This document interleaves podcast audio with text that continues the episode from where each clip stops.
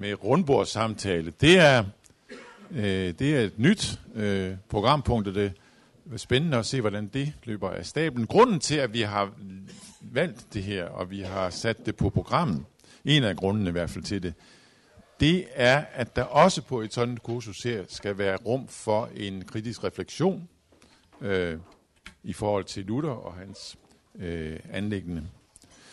Øh, vi har jo reformationsjubilæum, og for mig der betyder det i høj grad en anledning til at vende tilbage til Luther. Øh, ligesom når man restaurerer et gammelt maleri, så er der kommet fernis og tobaksrøg, jeg ved ikke andet, oven på maleriet, og så prøver man ligesom faktisk det op og få sat konturerne øh, frem, tydeligt frem, så man virkelig ser øh, billedet. Og det tænker jeg, det kunne være rigtig godt, hvis øh, et jubilæum som det her kunne blive anledning til det. Ikke bare snakke om det lutherske, som det nu er blevet, men at få den inspiration, som det kan give ved at se portrættet rigtigt. Men der ligger jo en fare i det, nemlig, at så bliver det ham, der bliver øh, målestokken, eller kriteriet, så bliver det ham og hans tanker, der skal blive rammen for øh, troen. Og det må ikke ske. Også derfor er det vigtigt, at vi har mulighed for en aften som i aften at se på, hvad der mangler eventuelt, men også at se, hvad der er vigtigt, at vi holder fast ved i vores tid. Og det er det, som vi har tænkt, hvad vi skulle gøre den her aften her.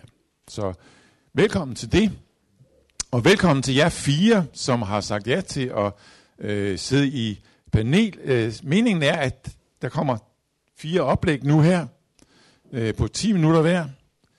En kort replik imellem dem, noget kaffe og noget kage, og derefter så er der altså åbnet op for, at alle kan byde ind, og så kan vi komme med hver vores besøg i den her sammenhæng. Panelet det er jo sammensat sådan lidt ud fra en vis mangfoldighed, hvis I synes, øh, at ikke er det, så er det jeres øjne, der er noget galt med, vil jeg sige. Det er absolut en mangfoldighed, der er tale om her. Øh, vi har den gamle folkekirkepræst, DVI-rektor og LM'er Børge et eller andet sted. Hvis man går langt nok tilbage. Ja. Så har vi IM'eren, tidligere forstander for IM's Bibelskole, og nu også øh, øh, regionsleder på Sjælland. Så har vi Per, han er ikke så nem at putte i, Per Damgaard Pedersen. Han har været i Armenien, så han er ligesom uden for nummeret her, kan man sige. Men lidt IM er der, der bestemt også i ham, men det er også noget meget andet, tænker jeg. Han må se, nu skal jeg ikke putte jer i bås, vel. Og så har vi helt ude på fløjen der, Anders Michael Hansen, som repræsenterer Oase. Og så mangler vi jo simpelthen noget fra højkirkeligheden. Jeg har prøvet på at få nogen til at stille op, men det lykkedes ikke, og så blev det så ikke til mere. Okay. ja. Det er sådan øh, tanken bag det her udvalg. Jeg er rigtig glad for, at I har sagt ja til det her, og vi det er også valgt ud fra en forventning om, at I også tør øh, spytte ud og være åbne og ærlige og ikke er bange for at sige, hvad I mener. Men inden vi giver ord til jer, så synes jeg godt nok, at vi skulle synge en salme. Og hvis I så lige kan rykke lidt, så vi kan se den herovre. Ja.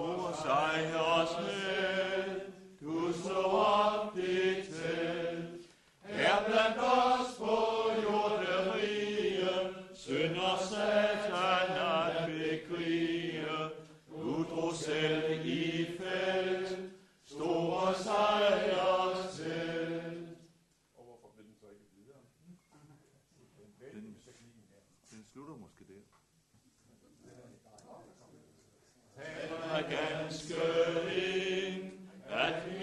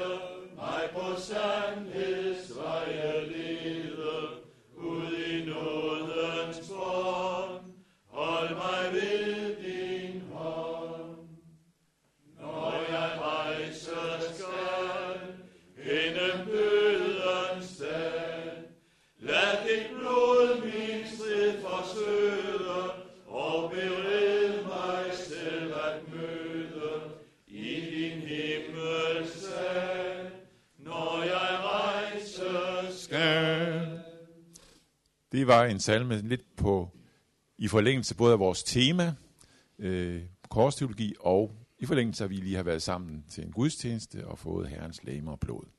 Så også det skulle vi have med her. Men nu vil jeg simpelthen give ordet til vores oplægsholder. Jeg starter fra en ende af, tænker jeg, med dig, Børge.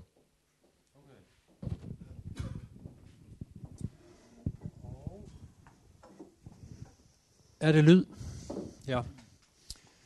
Øh, øh, Flemming øh, Svendsen har for nylig skrevet en artikel, den er ikke offentliggjort endnu, hvor han øh, øh, blandt andet øh, har undersøgt alt, hvad der er skrevet i LM-traditionen, og påviser, at man øh, før 1970 aldrig læste Luther i øh, LM. Man bruger hans navn ved højtidlige anledninger, men øh, man har simpelthen ikke læst ham.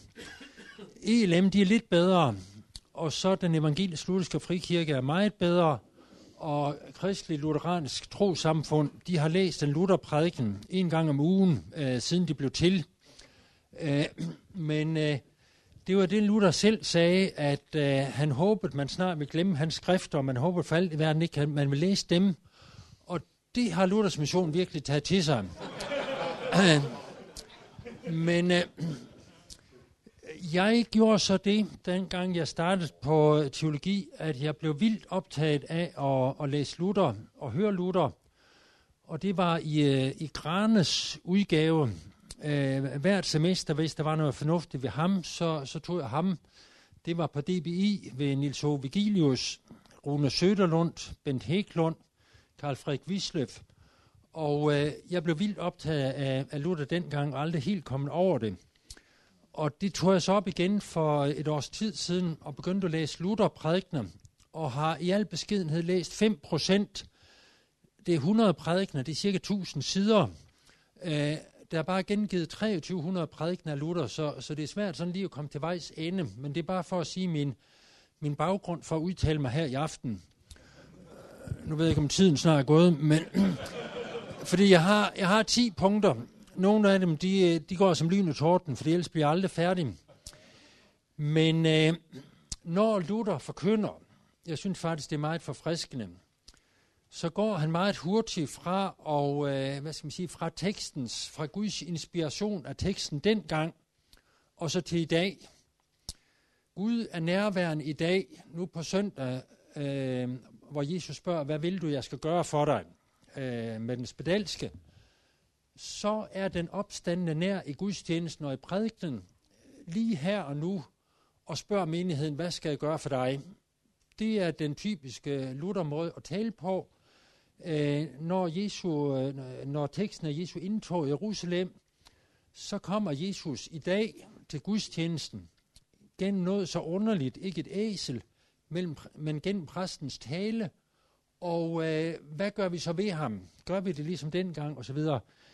Det nutidige element, Kristi nærvær, øh, Jesu real præsens i ordet, det er det første, vi kan lære af, af Luther. Det er jo det, som øh, uh, Printer aldrig helt forstod. Han reducerede forkyndelsen til at være information. Undskyld, Asger. Men, men det gjorde han altså. Prædikenen informerer mens sakramenterne skænker. Sådan tænkte Luther ikke. For ham der var øh, forkyndelsen et aktivt nådemiddel. Det var punkt 1. Øh, jeg tænkte også på, at øh, i dag så er øh, fokus på udenomsværkerne. Det kan være eftermødet, det kan være forbønden bagefter, øh, eller i, i forbindelse med mødet, eller lovsangen, eller alverdens andre ting. Alt sammen udmærket men det gode kan nogle gange tage tingene fra det væsentlige. Det er punkt et. For det andet, øh, Henrik han forsøgte at sige noget fornuftigt om øh, øh Hans Erik Nissens reformatoriske opdagelse der først i 80'erne, som, øh, som jeg oplevede altså mere eksotisk end øh, opbyggelig. Jeg synes altså, en del af det var noget sludder, men så læste jeg Karl Frederik Wisløff, som øh, siger det med helt andre ord. Og så tænker jeg, her, her har vi sagen. Og øh, det var et foredrag, hvor at Wisløf han øh, skulle sige noget om forskellen på det lutherske og det reformerede, de reformerede kirkesamfund, hvor han sagde, at der er en forskel, som kendetegnede det lutherske til forskel øh, fra alle andre. Eller der var tre ting, men nu vil jeg nævne én ting. Og det er det med, at Gud gør to gerninger gennem sit ord. To selvstændige gerninger. Det findes ikke i den reformerede kirke. Der findes også lov, evangelium, øh, synd og noget, men øh, ikke med den tilrettelæggelse.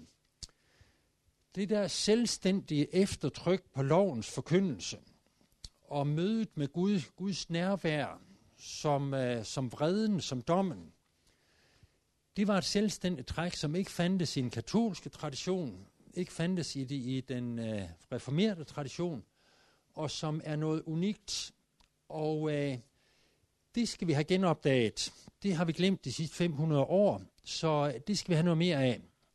Lov og evangelium som to selvstændige gerninger. Det tredje, det er, det er tekstnær forkyndelse. Det er ikke os, der skal aktualisere teksten, en, en tekst fra fortiden, og sige, at den kan vi bruge til et eller andet i dag. Og så til allersidst, i, i vores alt for korte prædiken, så, så kommer vi til teksten. Men vi skal starte ligesom Luther, ifølge denne tekst, post ille, postille. Han udlægger simpelthen teksten. Øh, han har nogle udflugter undervejs. Nu skal vi også være lidt kritiske over for, for Luther. Øh, der er altså nogle gange, han er rigtig langt ude. men, men det grundlæggende, nu er der også 2300 at vælge imellem, men det grundlæggende, det er simpelthen, at han er enormt tekstnær. Ikke altid vers for vers, nogle gange det, men, men han fanger lige essensen i teksten. Og, øh, og så udlægger han det. Tekstnær, punkt 3. Punkt 4, det er samtidig retfærdig og synder. Det er, øh, det er også noget unikt øh, for Luther. I hvert fald den måde, han tilrettelægger det på.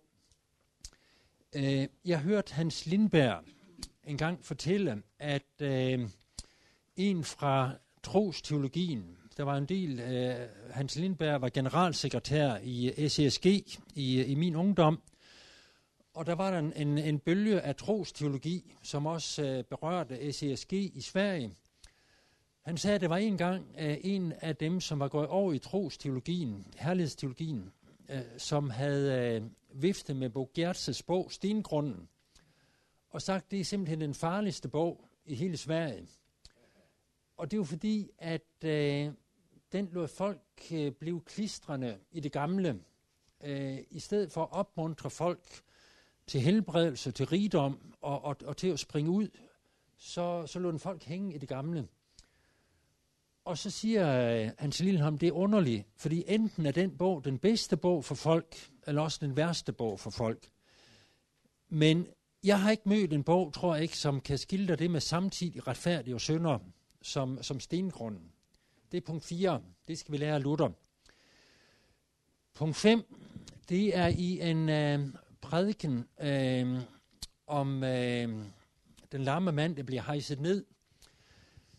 Der siger Luther, når vi beder om de evige ting, så skal vi ikke tilføje at ske din vilje, for der ved vi, hvad Guds vilje er. Der har vi Guds ord løfte. Men når vi beder om noget timeligt, så skal vi tilføje ske din vilje hvis det er sygdom, eller vejr, eller høst, eller arbejdsløshed, eller hvad det er. Vi skal altid tilføje at ske din vilje. For vi ved ikke, hvad Guds vilje er. Om det er umiddelbart helbredelse, om det er helbredelse gennem en proces, eller det er, det er korset. Så det, at, at vi skal bede for syge, bede for vores svagheder, øh, det er, det er sandt, og det er luthersk, men, men vi skal bede det med det rette fortegn. Det vi også glemt de sidste 500 år, mm, og, og derfor skulle vi have punkt 5. Så er det korset i en kristnes liv. Det har vi snakket om her på hele kurset, så det vil jeg gå lidt hen over. Så er det det med at have forsoning i centrum. Jesus stedfortrædende strafledelse. Og, og for, for korset som Jesu kors. Øh, for, for det profileret. Øh, Wisløf, han siger, at forskellen på den katolske og lutherske tro Øh, det er simpelthen forskel, om man synger O du Guds lam, som bærer verden, syng, synger nutid, eller synger fortid, som bar al verdens synd, er nadveren en ublodig gentagelse af Golgata-offeret, så synger man nutid, men øh, ligger tyngdepunktet på forsoningen, så synger man fortid. Luther han sang bar. Og det skal, vi, det skal vi også gøre. Det gør det ikke længere i Norge nemlig. Men øh, det gør vi, fordi vi er, vi lutherske. Det var punkt 7. Øh, øh, punkt 8, så har Luther faktisk meget om Kristus som forbillede. Det tror man ikke, øh, og det er fordi, man ikke aldrig har læst ham. Og så siger man, at øh, Luther han er kun optaget af et eller andet meget snævert. Men øh, der er næsten ikke en prædiken, hvor han ikke taler om, om Jesus som forbilledet, og taler om formaninger, og taler om, om det kristne liv, som noget meget eftertrykkeligt. Det er jo punkt 8. Og punkt 9, det er, at øh, det kristne liv, det er ikke at trække sig tilbage til et kloster, eller blive tiggermunk, eller ørkenfædre far, eller et eller andet den stil, men, men gudstjenestens sted, det er hverdagen, det er livet i kald og stand. Men enten man er fyrste, eller husmor, eller tjenestekarl, og Luther han talte altid til Hans og Grete, og han havde en, øh, hvad skal man sige, en rammende indblik i, øh, i hverdagen. Min tid snart ved gået. Så er det øh, det sidste, det er håbet om Kristi komme, punkt 10. Jeg regner med, at I kan huske de første ni. Øh, men uh, uh, jøder og muslimer og katolikker og sværmere, de, de var ligesom et fedt for Luther fordi det var, det var fire forskellige former for gerningsretfærdighed. De var også endetidstegn, fordi det var, det var satans værk, og, øh, og Luther kunne altså sige det sådan rimelig direkte. Øh, det er også en guddommelig prøvelse. Nu bliver det endnu mere indviklet, men, men det er jo en del af, at, at vi ikke forstår Gud til bunds. Øh, og midt i det hele, så er det tegn på, at Guds rige, den er, den er lige om hjørnet. Han troede, det skulle ske i hans levetid. Han mente heller ikke, at han kunne nå at gifte sig og, og så videre. Men det, at han kan synge, tager de vort liv, gods, ære, barn og viv, det var jo en realitet for ham. Midt i det hele havde han nær forventningen integreret i hans forkyndelse, og han tolkede alt, hvad det, hvad det skete i, i, i det lys. Og øh, det skal vi også lære Luther. Tak.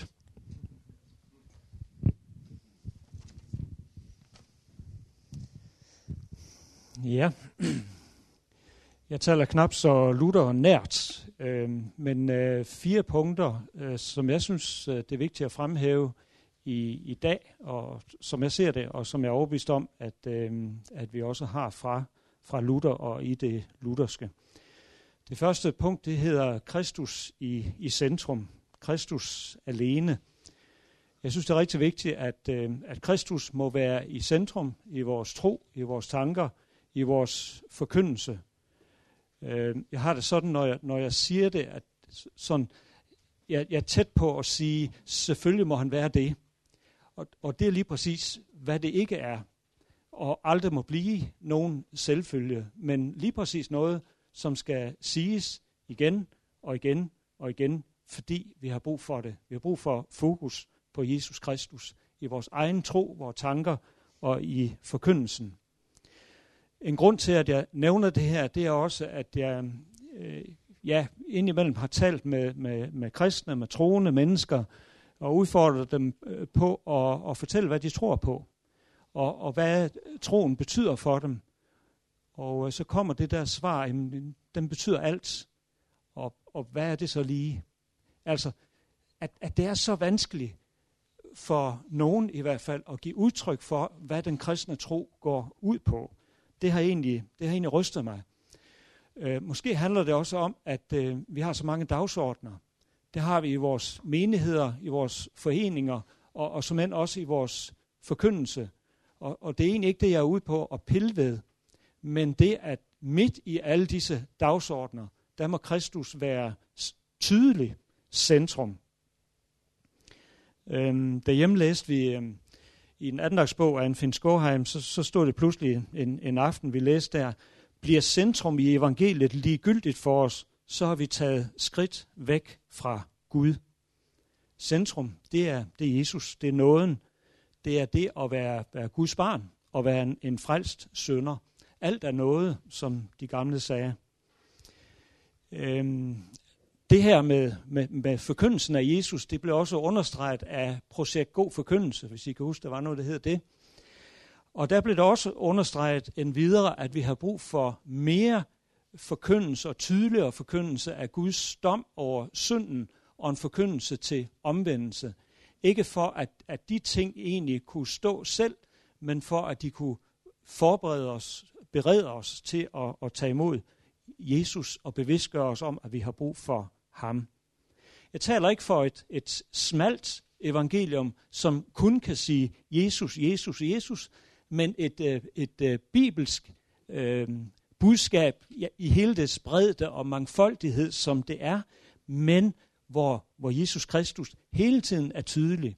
Det var det, Luther gjorde, gik til øh, skriften, og der fandt han Kristus. Øh, og, og, og det gjorde han jo over det hele, og, og det er den øvelse, vi skal gøre os. Fordi alt i, krist, i skriften relaterer til Kristus, og alt i vores liv må gøre det. Så jeg taler for en forkyndelse, som ligesom har en dobbeltvandring. Ind til Kristus, ud fra Kristus. Ind til Kristus igen, og ud fra Kristus, ud til det, som nu er, er, er prædikens tema, osv. Det andet, jeg vil pege på, jamen det er lidt i samme boldgade. Det hedder bare søndernes forladelse. Jeg betragter det som øh, egentlig et øh, konstituerende, øh, ja, en konstituerende basis for vores relation til Gud. Øh, søndernes forladelse, vi bliver let til søndernes forladelse fra Kristus eller igennem Kristus. Prøv at lægge mærke til, at, at vi nævner søndernes forladelse hver gang vi, øh, vi siger trosbekendelsen. Det er simpelthen et led i trosbekendelsen, og lige sådan i fader, hvor at, at vi beder forlad os vores skyld. Ligesådan indgår det i, i vores øh, dåbsritual og, og, og ved nadveren, ikke også? Det er mit blod, som udgydes for jer til søndernes forladelse, ifølge Matthæus i hvert fald. Øhm, i, I vores tid, der er det her med, med søndernes forladelse, det er, det er noget, altså det kniber med relevansen her. Og, og det er simpelthen et problem, som blandt andet hænger sammen med, at vi altså en mangel på autoritet, autoritet dog, så vi har svært ved at fornemme, at, at synden er et problem. Og derfor bliver det banalt, det bliver ligegyldigt, det med syndernes forladelse. Men lige præcis det gør det faktisk desto vigtigere at få det forkyndt, og, og, og det i et nutidigt sprog, og med nutidige billeder og eksempler osv., sådan at, at vi også kan forstå det og tage det til os i, i vores tid. Søndernes forladelse. Det tredje, det er, det er sakramenterne. Og øh, specielt vil jeg understrege nadveren, fordi der er brug for en, øh, en stærk forkyndelse af, af nadveren. Det kan være en forkyndelse i prædiken og undervisning. Det kan også være de ord, som bliver sagt, hvis de bliver sagt, altså i forbindelse med nadveren, altså ud over selve ritualet. Jeg oplever, at ved nadveren, så, så er det fællesskabet, der meget bliver understreget i, i vores tid. Jesus kommer som vært, han indbyder os, Jesus er nær, og ved at gå til alders, så bliver vi bekræftet i vores tro. Det er en, i bedste fald en svag forkyndelse. Jeg synes, vi har oplevet en stærk forkyndelse ved gudstjenesten i dag, og det var jeg glad for. Men jeg lader, lader mærke til det her, blandt andet en, øh, en søndag hjemme i vores egen kirke, hvor vi, vi sang nummer 277, Herre, når din time kommer. Og der hedder det i vers 4, Du var nær ved os i dåben, du er nær ved nadverbordet. Og, og det er jo ikke forkert, men det er godt nok svagt. Det er en svag forkyndelse, og jeg har altså brug for at høre en stærk forkyndelse af, at du får Jesus Kristus igennem brødet og, og vinen. Det kan jo godt være, at, at det er svært at, at, at sige ret meget om, hvordan det hænger sammen, det der med nadverelementerne og, og Jesus, der kommer til os og, og sådan noget. Og så kan vi vige tilbage for det. Øhm, men det er jo heller ikke meningen, at det skal forklares. Det skal forkyndes, og det er noget andet. Prøv at lægge mærke til, at, at da Jesus indstifter nadveren, så tager han lige præcis udgangspunkt ikke i fællesskabet eller i, at han er vært, men i elementerne. Det er et brød, han tager og deler ud, og siger, dette er mit lægeme, som gives for jer. Dette er mit blod, som udgydes for jer. Der har nadveren sit udgangspunkt og, og centrum. Igennem elementerne får du din frelser. Der får du Jesus Kristus. Hans lægeme givet for dig, hans blod udgydt for dig. Og det er jo i hvert fald noget, vi har Luther meget med os i. Det sidste, jeg vil, det sidste, jeg vil nævne, det har øh, samme overskrift som, som øh, et af Børges punkter, nemlig, nemlig kald og, og stand. Men så måske alligevel lidt på en, en anden måde, fordi jeg gerne vil understrege øh, med Luther, at, øh, at, at Gud opretholder og, og, og bevare og styre den her verden, som vi er en del af, og, og det gør han igennem mennesker og igennem menneskers kald og stand. Gud bruger menneskers øh, ærlige og lovlige og opbyggende arbejde. Gud bruger de relationer, som vi har til hinanden, og de funktioner, som vi har i, i forhold til hinanden. Igennem alle disse ting styrer Gud den her verden og, og holder den oppe. Jeg kommer til at tænke på øh, ja, den, den apostolske trosbekendelse i sin oldkirkelige udgangspunkt. Spørgsmålet om det der, at, at Gud er almægtig, at, at det, som det hedder i, i den latinske udgave, altså omnipotentia, det er, at Gud sidder inde med al magt, men, men kan egentlig i udgangspunktet være passiv. Eller er det den græske udgave, og mere oprindelige, at han er pantokrator, altså den som, det, alherskeren, den som faktisk både er almægtig, men også bruger sin magt aktiv. Og, og jo, det, det er sådan, det er.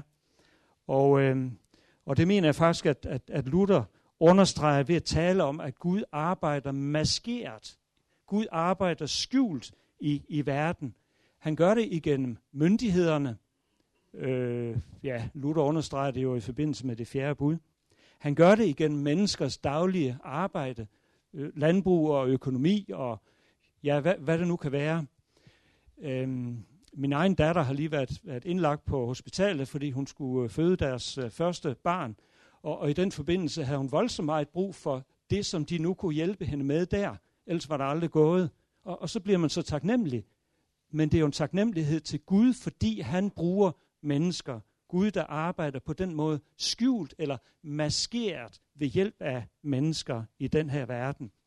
Og det synes jeg er vigtigt at understrege i, i, i vores tid, øh, dybt sekulariseret tid, hvor tanken om Gud er fremmed for politikere og skolelærer og kulturpersoner og mange, mange andre mennesker. Og, og nemt også bliver det for os selv, at, at det er Gud, som bærer den her verden, og, og, og han bruger relationer og arbejde og funktioner, som vi har i, i forhold til hinanden. Og det er rigtig, rigtig stort, og en kilde til tak og til glæde. Ja, det var mig.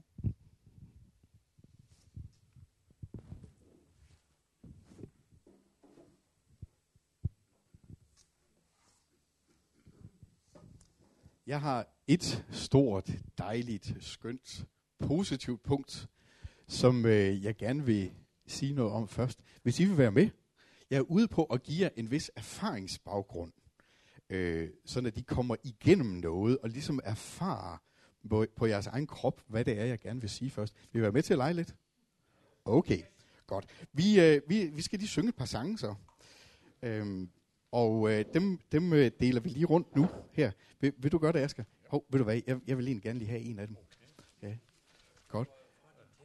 Det går simpelthen frem i taletid, den her uddelingstid. det er fint. Ja, ja. Hvad, hvad så, hvis jeg, hvis jeg tiger stille imens?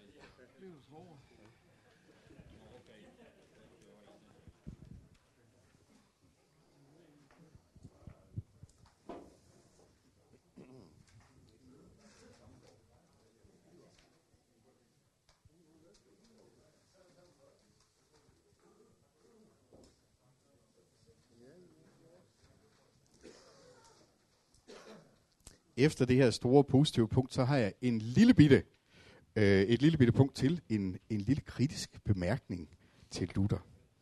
Øhm, øhm, okay, vil være med til det her. Det her, det er samme salme i to udgaver, kan man sige. I andet reformationsjubilæet har Folkekirkens Ungdomskor bedt forskellige om at gendigte, komme med frie gendækninger af Luthersalmer.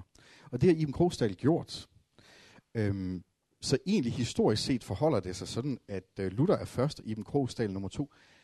Jeg kunne godt tænke mig, at vi prøvede at synge dem bagfra, altså imod den historiske orden. Iben Krogsdal først, og så direkte og uden afbrud ind i Luthers salme og synger den færdigt også. Det er 10 vers i alt. Det er sådan lige lovligt meget, ikke også? Men skulle vi ikke gøre det? Prøv at mærke efter, hvilket åndeligt landskab det er, I går igennem i hver salme. Skal vi ikke øh, rejse os op og synge dem?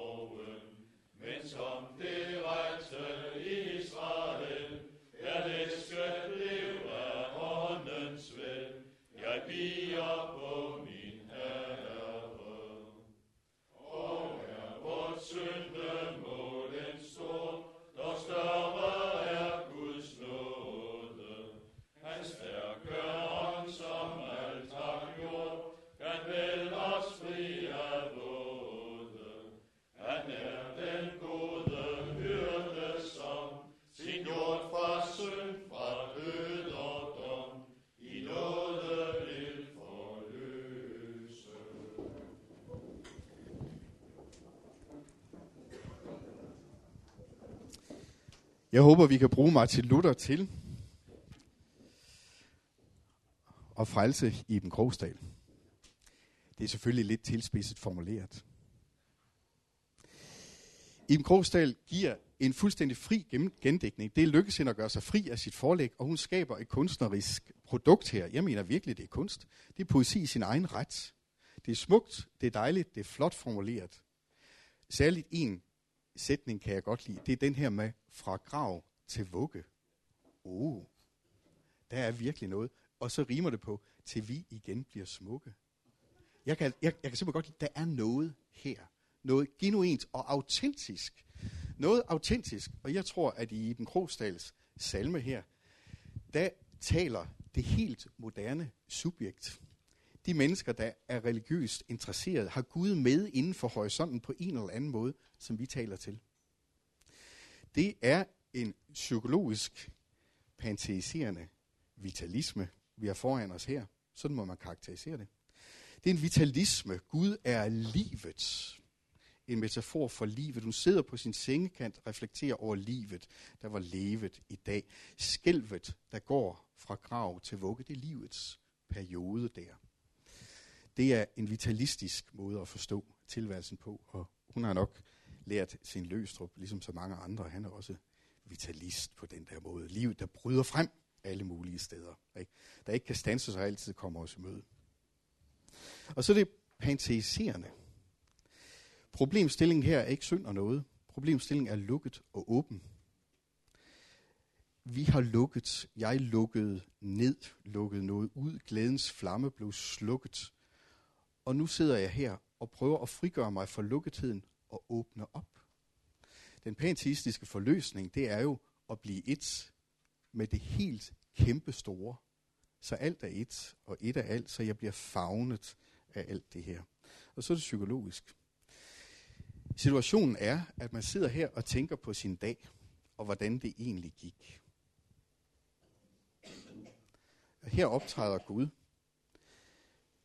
I det man sidder i selvreflektion, selvspejling, i selvovervejelser, der optræder Gud. På en eller anden måde som en instans i selvets beskæftigelse med sig selv. Selvets egen udvidelse af sin horisont. Selvet, der kastes tilbage på sig selv af det her store. Der optræder Gud. I en slags, hvad skal vi kalde det, terapeutisk situation, selvterapeutisk situation. Problemet er ikke fortvivlelse. Problemet er noget andet, der begynder med F, som jeg simpelthen lige har glemt. Det står her på mit papir. Jeg kan faktisk ikke huske det.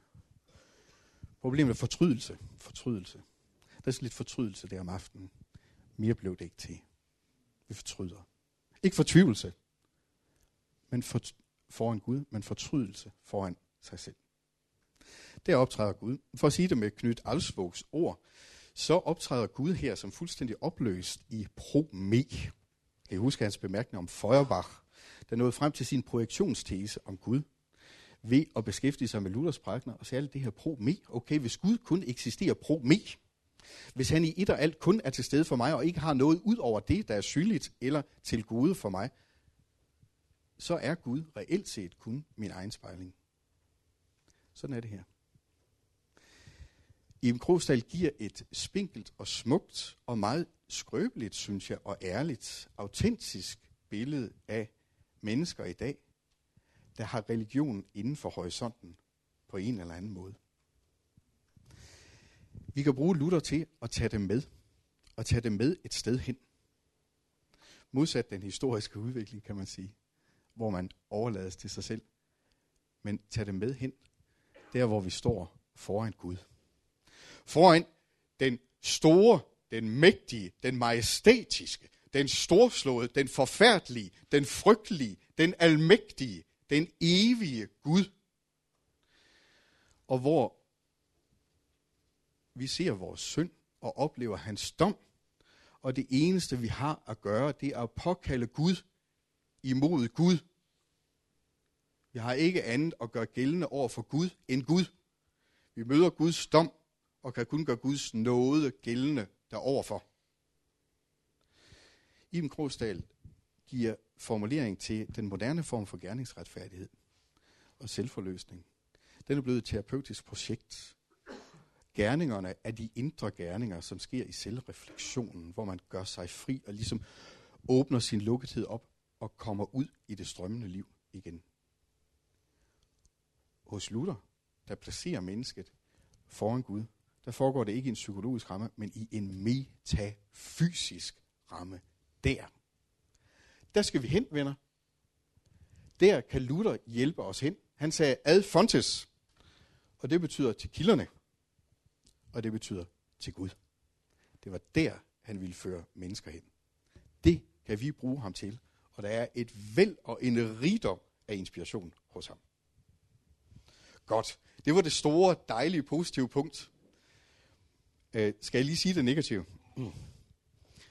Okay, det negative er, øh, Luther har nok opdaget det der med menigheden. Øh, det, det, øh, det anmeldte præstedømme osv. Men han nåede aldrig helt til at forstå det. Han manglede simpelthen noget i sin menighedsforståelse. Han manglede den hellige ånd. Han øh, oplevede desværre ikke den velsignelse, som den karismatiske vækkelse har været til for os.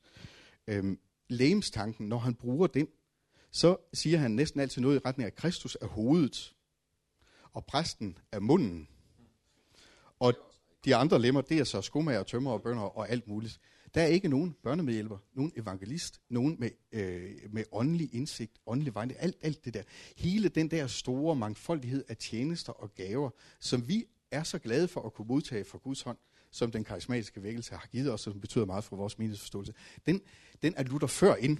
Han laver grundlaget for det, i det han siger, alle er præster for vor Herre. Præster er ikke hævet op over. Præster er taget ud og sat til side. De har lidt en særlig funktion, altså også professionelle præster. Men alle er præster af vidner. Godt. Så der er en pneumatologisk og en eklesiologisk deficit hos Luther her, men den har Gud velsignet os øh, med øh, muligheden for at indhente i den karismatiske vækkelse. Og hermed, øh, der er det vist din tur, Anders Michael. Synes du ikke, det var et godt oplæg til dig? Du får lov at stå helt for dig selv.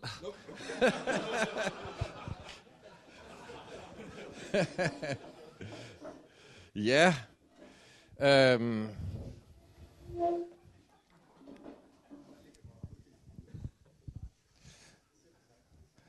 Uh, rigtig mange tak for lejligheden til at være her. Det er første gang, jeg er den nye bygning her. Noget af det, der har optaget mig øh, rent teologisk, det er tre felter. Det var øh, det nye spirituelle, det nye religiøse, religionsdialog osv., kritisk refleksion, mødet mellem kristendom, andre religioner under Johannes Ågård. Det var en kæmpe stor inspirationstid. Øh, tid. øh, en anden stor inspiration, det har været Asger Højlund, da han øh, lavede sit doktorarbejde om øh, helbredelse af naturen. Det har betydet, det satte mig i gang, et Luther-seminar, det har sat mig i gang, og det har aldrig sluppet mig siden, med større eller mindre i det intensitet. Øh, og det tredje, der har optaget mig utrolig meget, det er det, som optog Jesus, nemlig Guds rige. Altså, det var hans hovedbudskab. Og øh, der har jeg lavet en del lyttestemmen i studiet, har aldrig skrevet emnekredse i det og så videre, men øh, det optager mig stadigvæk, og jeg vender stadigvæk tilbage til det. Og øh, det dilemma, jeg står med, øh, det er faktisk at forsone især den lutherske tradition, og så Jesu Gudsriges forkyndelse. Jeg synes, der er noget af et spring. Og jeg ved ikke, hvordan koblingen ser ud for jer rent teologisk.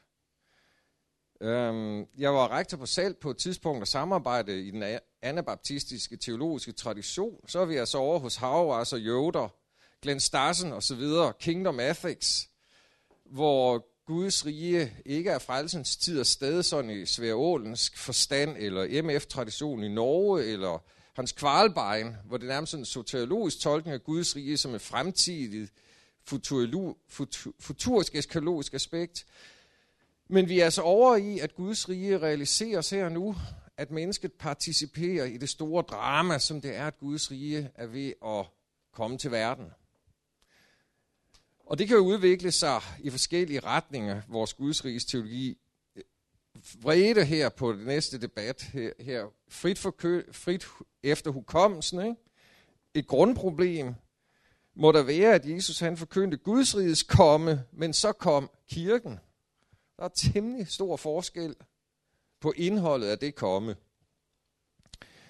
Og øh, Ritzel, han, øh, liberalteologen, han tolkede jo primært Guds rige som den, den meget potente sammenhæng, moralske sammenhandling mellem mennesker. Så kom riget ved hjælp af menneskets etiske anstrengelser.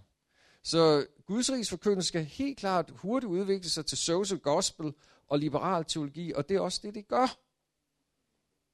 Min søster er lige blevet organist i Ryslinge Valgmenighed.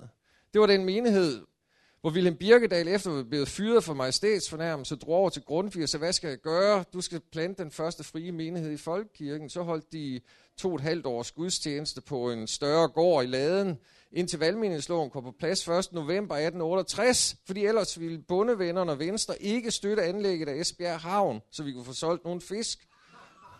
Det var et kabinetsspørgsmål. Wilhelm Birkedal, en fantastisk øh, vækkelsesprædikant. Grundtvig, han sendte ham hjem til Rysling fra København. Jeg tror, han var nede i hans lejlighed på Gamle Strand, hvor han sad og røg mærskums Så fik han dåbsfadet med hjem, som Grundtvig havde døbt sine to ældste sønner i. Værsgo, Birkedal. Nu får vi Danmarks frie folkekirkelige menigheder etableret nu. Og det, loven kom så to og et halvt år senere. Og det gik op for mig, for jeg blev valgmindespræst i Aarhus på et tidspunkt midten i 90'erne. Efter, da jeg har nemlig lige læst år, årsbogen og Ryslinge Valgmenighed 150 års jubilæet hjemme i min søsters stue på Fyn. Hun syntes, det var da interessant, og så fandt jeg ud af, at jeg står egentlig bare på skuldrene af Wilhelm Birkedal. Ikke? Og egentlig i sidste ende grund. Vi er ikke ud af den grundfiske tradition. Min oldefar blev omvendt gennem intermissionsk vækkelse, så jeg har slet ikke kontakt til det grundfiske på den måde. Men hvad har det så med noget at gøre? Det skal jeg lige vende tilbage til lidt senere, hvad der skete i Ryslinge Valgmenighed efter en periode med vækkelse omkring Wilhelm Birkedal, og hvordan de grundviske præster for, forstod at bygge bro til de gudelige forsamlinger, der sad og læste Luthers skrifter rundt omkring. Det var så det, LM begyndte på i 1970, kan jeg forstå. Det var en ny ting. Men lige tilbage til Jesus forkyndte Guds rigets komme, og så kom kirken. Og mit teologiske dilemma i forlængelse af vrede, det er, ja, Jesus forkyndte Guds rige, men Luther erstattede den der vist med retfærdiggørelseslæren, eller hvad? Det er virkelig trukket skarpt op. Øhm, jeg har simpelthen måttet arbejde med det her, fordi... Ja, det er det næste slide, ja. Det der, det jeg tænker, det kan ikke være sandt. Det kan simpelthen ikke være sandt. Hvis vi regner med en transcendent virkelighed, så åbenbarer Helligånden ikke noget andet for Luther, end det, som var hovedanlægget for Jesus. Ellers ender i det rene postmoderne dekonstruktivistiske teologiske udkast. Det kan jeg simpelthen ikke leve med, hvis det her det skulle være sandt.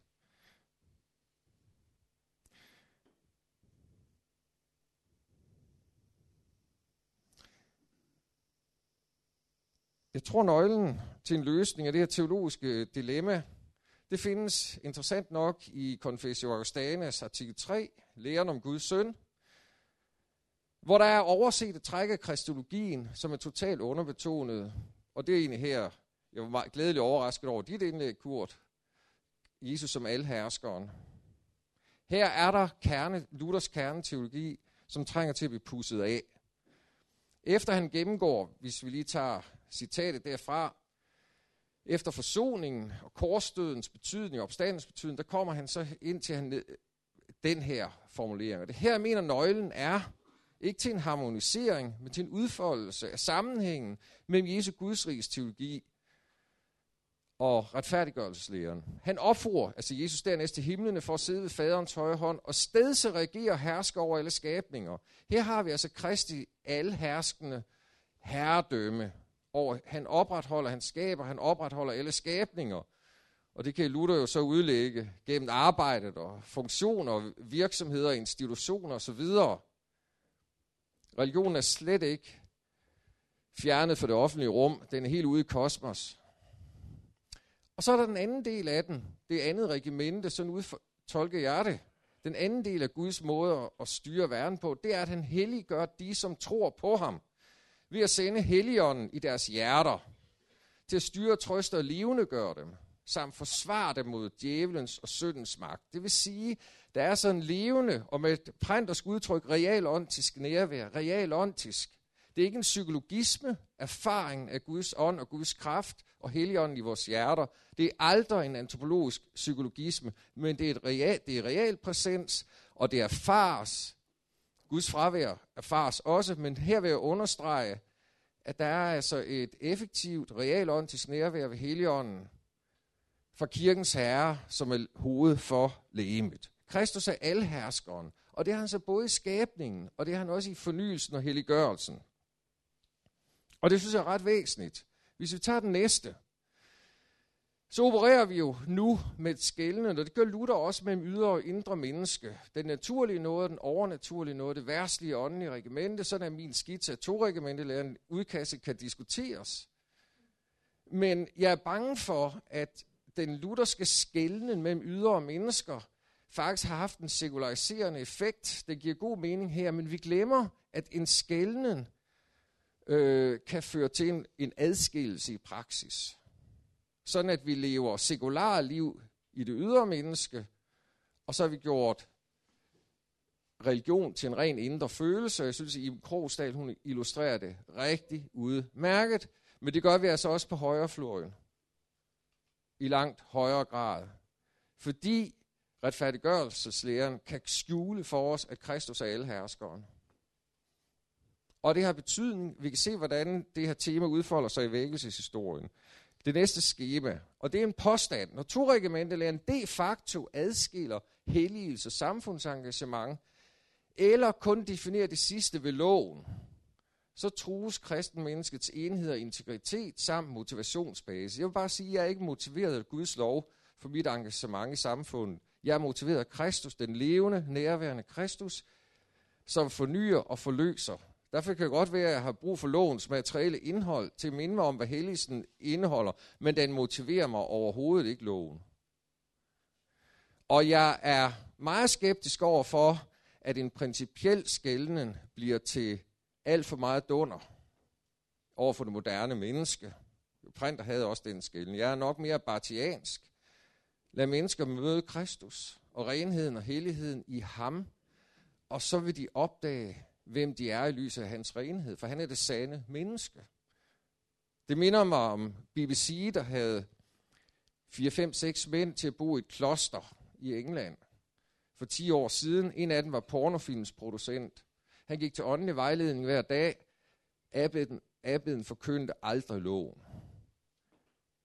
Han gav ham nogle tekster, og han fandt ud af, han sagde, jeg så det foran skærmen, jeg er ikke et menneske, når jeg producerer pornofilm. Han mødte Kristus. Ja, så vi skal passe på med at gøre principielt skillende til en ubærlig pædagogik. Men lad os lige gå videre. Kristus som alherskeren, jævnfører Confessus Augustana, det grundlag for to regimente læren vil vide, jamen hvad sker der i dagens politiske og kirkelige virkelighed? Lad os nu lige være ærlige. Kristus som herre i skabelsen, kultur, samfund og historie. Vi har ikke en indsat en af Gud indsat øverhed i over os. Øverheden indsættes jo af os og repræsenterer os selv. Lad mig lige stramme den lidt op. Men det har rigtig stor betydning.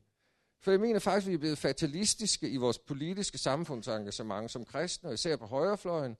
Og alle de andre kører med det hele. Alle andre religiøse spiritualiteter må komme på banen, undtagen det kristne. Jeg synes, der er en diskrimination af sprog her. Øhm, og øvrigheden blander sig så i de indre kirkelige anlægner. Ikke? To lærerne er i vild opløsning. Vi løber bare rundt med en, med en principiel skældning, som gør, at vi overhovedet ikke engagerer os. og som hæmmer os. Vi har ikke tingene til at hænge sammen. Jeg hører aldrig prædikner, og har heller også selv forsømt det, om kald og stand, og jeg bryder mig heller ikke om Luthers kald og stand, af en grund, han har en konservativ stændertænkning, der ikke øh, har noget at gøre med med det moderne, med det, det vi opfatter, det vi oplever det moderne, nemlig med en social frisættelse. Så der er noget konservativt over Luthers kald og stand, men jeg kan godt lide hans ord beruf, der er et kald. Og der hælder jeg mere til det kalvinske, som i den amerikanske kultur gør, hvis man, man kan sælge en bog i en million eksemplarer, der handler om the, your, the divine purpose of your life, ikke? eller noget i den stil. Ja.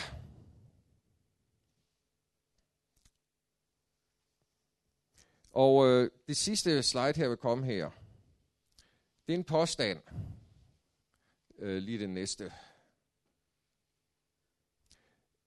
Jeg tænker simpelthen, at det, jeg vil ikke begrunde vores engagement i skabelsen ud fra en konservativ standstankegang, som Luther formulerede den på sin tid. Det giver meget stor, god mening i kristendom, hvor kristen evangeliet bruge, og lovet og evangeliet bruges til samfundskonservatisme. Men jeg mener faktisk, at det, der motiverer mig, må være Guds rigets komme. Kristi nærvær i ånden som forløsende kraft i skabelsen, og, vi må have, og det må også være den eklesiologiske driver, altså det, som driver kirken. To læren, hvis vi bare gentager den øh, ubevidst i det sprogbrug, og med hele den samfunds- og kirketænkning, som Luther havde, så kan det føre til en kristelig mental model og eklesiologisk praksis, som ikke har en strukturel eller trosmæssig åbenhed for de anticipatoriske tegn på Guds rigets komme, uanset om de er socialetiske eller karismatiske, udtryk for Kristi kongeherredømme i verden i deres enhed. Yes, yes, yes. Jeg kan godt forstå Printer. Han sagde, at prædiken var information. Og det, det har jeg også lidt udtryk for. ja. Men, men Guds riget, det rige, som har jo en, det skal tolkes kristologisk, at Jesus ophøjes til faderens højre hånd, og han udfolder sig både i skabelsen og i menigheden. Vi må eklesiologien med. Men jeg synes, der er en ting omkring to lærer i dag, som vi har brug for at genformulere. Vi har brug for at komme på banen øh, og anvende det misiologisk og eklesiologisk. Der er et kæmpe stort potentiale her. Og det betyder også, at retfærdiggørelseslæren igen bliver en funktion af, at Kristus er alherskeren. Jeg vil simpelthen ikke... Vi, vi har blandet to spørgsmål sammen. Vi, vi optræder nærmest som om, at retfærdiggørelseslæren er fundamental kategorien for teologien. Det mener jeg ikke, det er. Det er godt nok den artikel, artikel 4, hvor med kirken står og falder, men den er ikke fundamental, fundamental kategorien. Fundamentalkategorien må være Guds herredømme i Kristus, som faderen har overladt til søn. Vi skal tænke trinitarisk her, og hvor Jesus igen skal underlægge sig faderen, og Gud skal blive alt i alle. Det må være fundamentalkategorien. Det er historiens telos. Det er det, der motiverer mig. Jeg er ikke motiveret af loven.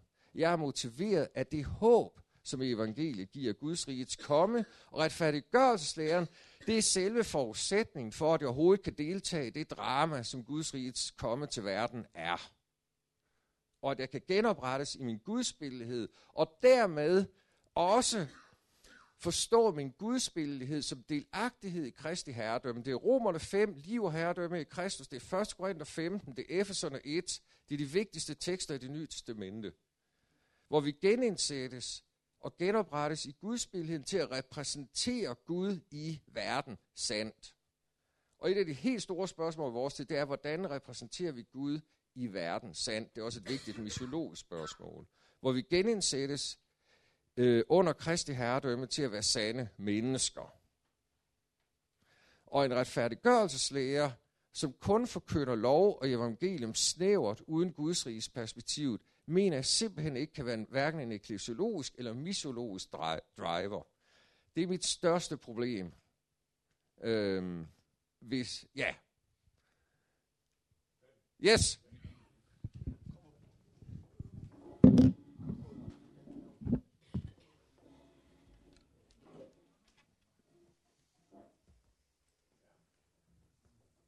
Det var, øh, det var udfordrende, og det var godt, at vi fik også udfordringen, men den blev der måske lidt øh, ubalance i brug af tid, kan man sige, men det må vi så kunne tage igen her øh, i spørgsmålsrunden her bagefter. Øh, nu bliver der altså lejlighed til, at I kort eventuelt stiller hinanden spørgsmål, som kan tages op og foldes ud videre, fordi jeg tror, at vi skal sige, at det her øh, skal vare frem til klokken kvart i ni, så har vi en pause der, og med noget kaffe, og så fortsætter det derefter. Så måske var det en idé, at vi nu anførte, hvad er det, vi er uenige om?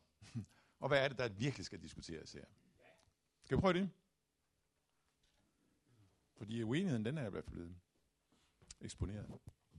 Ja, Peter. Øh, jeg er uenig med Anders Michael i noget. Øh, og det drejer sig om forståelsen af Luthers to lærer. Øh, jeg mener, at du vil meget nemt kunne sy den sammen med en øh, nytestamentlig forståelse af Guds rige. Øh, glem ikke, at det værtslige regimente, det har ikke nogen egengesetzlighed. Det er ikke, det er ikke frigjort fra Guds herredømme.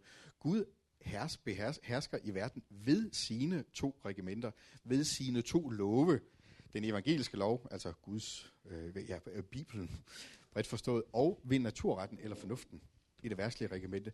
Så to regimente læren er, i modsætning til en populær forståelse af den, så der går det ud på, at man skal holde det åndelige og det værtslige adskilt. Ja, dermed er, er kun uh, cirka det kvarte sagt af, hvad der gør, hvad, hvad, hvad det drejer sig om. Uh, skal vi ramme to regimenter læren på kornet, så er det Guds to regimenter. Det vil, øh, det vil, det vil redde dig for at komme ud med den der forståelse og komme ud i nogle kalvinske besværligheder, øhm, tror jeg, med, med logiskhed og, og den slags. Øh, det tror jeg faktisk. Nå, men, øh, øh, øh, men det, det var sådan bare lige korrektion først. Ja, men jeg har noteret mig to regimenter som et emne, der sagtens ja. kunne øh, snakkes mere videre om. Så skal vi ikke sige det? Nu er det anført, og nu tager vi den op bagefter. Fordi det er helt klart, at der, der, der skal vi omkring. Ja, andre?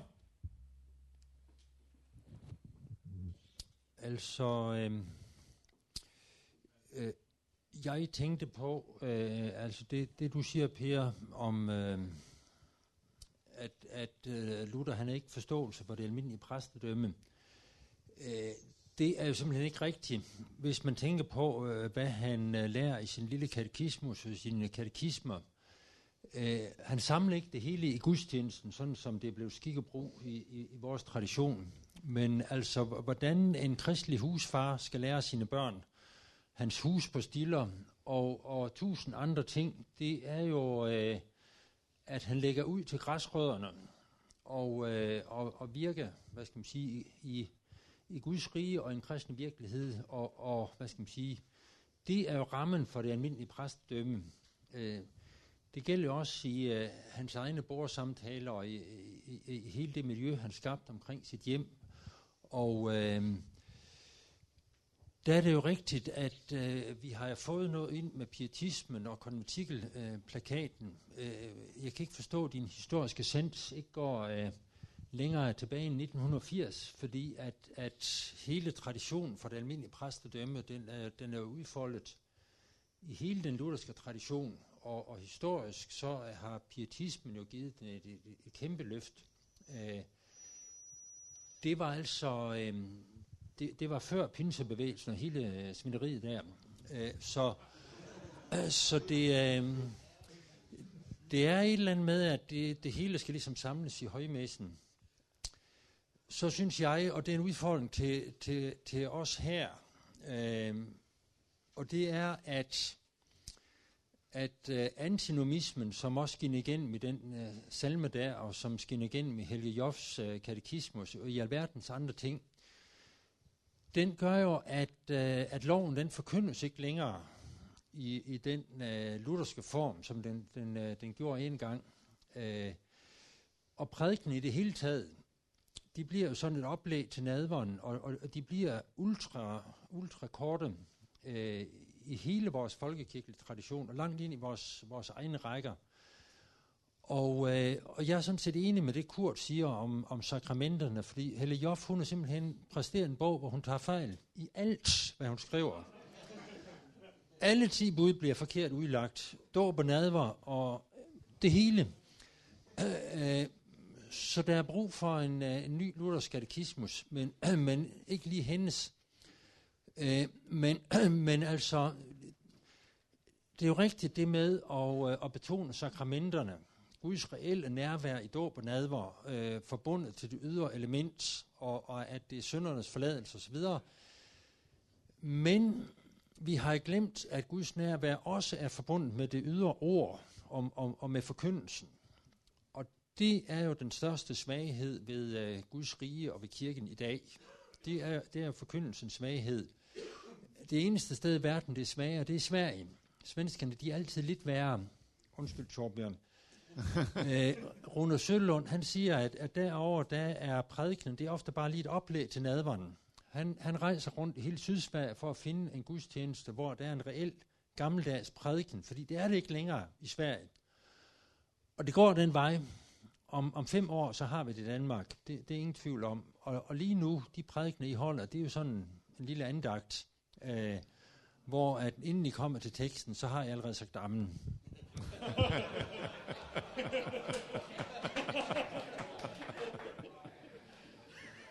Ja, er der, altså, jeg har noteret mig to og selvfølgelig skal der også være mulighed for bagefter, når vi har haft, øh, kommer hjem ind fra kaffe, at der også kommer ting op herfra, som vi skulle tale op om. Ikke også? Men jeg har noteret mig to det almindelige præstedømme, antinomisme og øh, en opgradering af prædiken, ikke bare som et oplæg til nadvånd. Kurt, har du noget bud på? Ja, øh, Hans Michael, jeg forstår ikke alt, hvad du, hvad du siger. Det vil jeg bare blankt, øh, blankt indrømme. Øhm, vi, kan tæ- vi kan begge to bruge øh, ordet alhersker om, om Gud. Jeg bemærker, at, at du bruger ordet om Kristus. Øh, når jeg bruger det, så tænker jeg på, på faderen, jeg tænker på skaberen. Øh, du, jeg, jeg synes ikke, du sagde sådan øh, tydeligt, hvad, hvad det er op imod.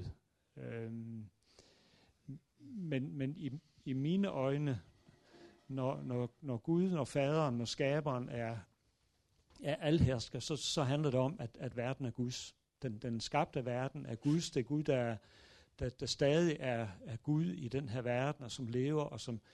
Det er faktisk... Øh, ja, det, det, det kommer til at betyde rigtig meget for mig. Øhm, ja, det, det, det at have fokus på, på, på Gud som, som skaberen, og Gud er i alle ting, og der er ikke noget mennesker, der ikke øh, der, der fungerer, hvis, hvis Gud pludselig ikke var der. Tyngdekraften er, er Guds, og den betyder alligevel ret meget. Øh, og, og, og det at se det på den måde, at, at i de ting, som holder den her verden i gang, og det er mange ting, der er Gud skjult til stede, der arbejder Gud. Øh, det er jo det, jeg gerne vil understrege, øh, og, og det synes jeg er en kæmpe kilde til tak og til tilbedelse af, af, af Gud. Og Kurt, det tænker jeg, det er faktisk en del af diskussionen om Torregimentet, for der vil du altså skælne mellem de to herredømme, ikke også? Ja, Kristi herredømme og, og skaberens herredømme. Så det kan man godt rubricere det under. Øh, Anders Michael, nu har du skudt, øh, øh, skal du også skyde her mod de andre?